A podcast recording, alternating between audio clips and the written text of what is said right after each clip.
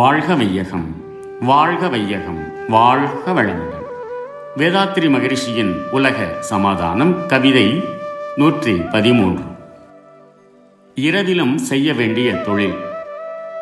கப்பல் தந்தி சுகாதாரம் தீயணைப்பு கடல் கடந்த பல நாட்டின் தொடர்பு கொண்டு எப்பொழுதும் இயங்குகின்ற ரேடியோக்கள் எங்கும் உள்ள மின்சார நிறுவனங்கள் அப்போதைக்கப்போது கண்காணித்தல் அவசியமாம் குழந்தைகளை வளர்ப்பிடங்கள்.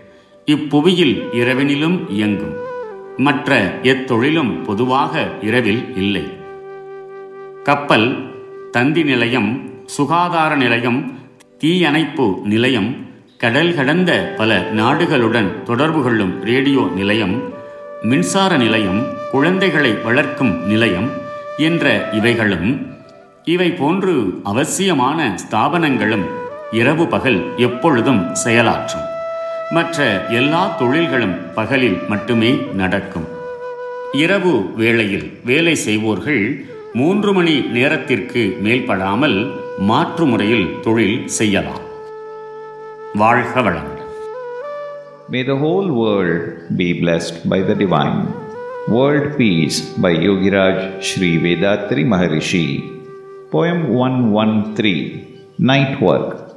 Inevitably, there will be some work to be done at night. In ships, telegraph stations, hospitals, fire stations, radio stations, electricity plants, children's homes. In all these places, night work will go on.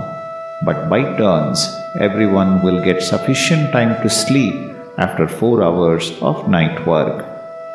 May the whole world be blessed by the divine. நம் கடமை அறவாழ்வின் நாட்டற்கு